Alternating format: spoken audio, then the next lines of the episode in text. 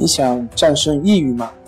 李洪福老师新书《战胜抑郁，教你走出抑郁的方法》，三大疗法，每天一小时，三十天摆脱抑郁，让你全面蜕变。快来读读吧！心情不好，我们聊聊吧。关系五分钟等于放松一整天。大家好，我是心理咨询师杨辉。欢迎关注我们的微信公众账号“重塑心灵心理康复中心”，也可以添加微信 “su 零一一二三四五六七八九”，了解抑郁的解决办法。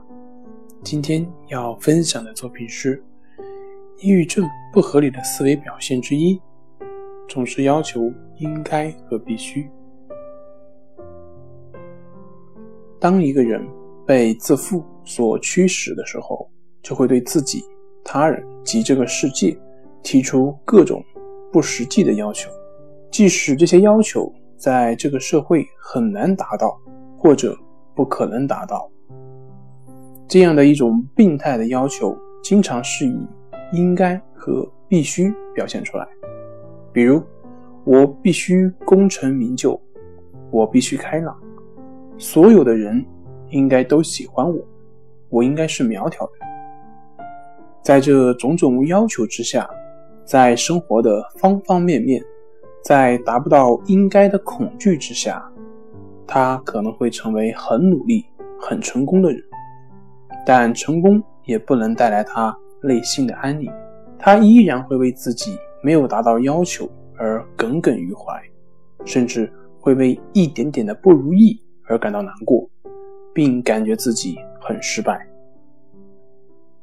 有人说，保持好的动力有什么问题？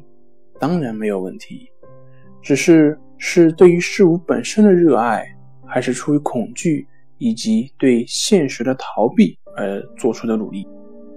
正常的需求表现为对自己的喜爱的事情上的追求，而这种喜爱是一种真实的需求；而病态的则表现为对结果的执着。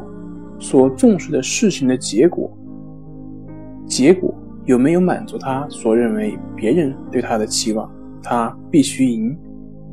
这种要求还表现在对自己无法控制的事情上，比如疾病、情绪，甚至是死亡。如有的患者会异乎寻常的害怕死亡，害怕控制不住自己做出傻事。越是对小概率事件恐惧。越表明一个人的病态要求越强烈。当病态的要求控制了一个人的生活，他就会缺乏作为一个人的自由及情感的自发性。好了，今天就分享到这里，咱们下回再见。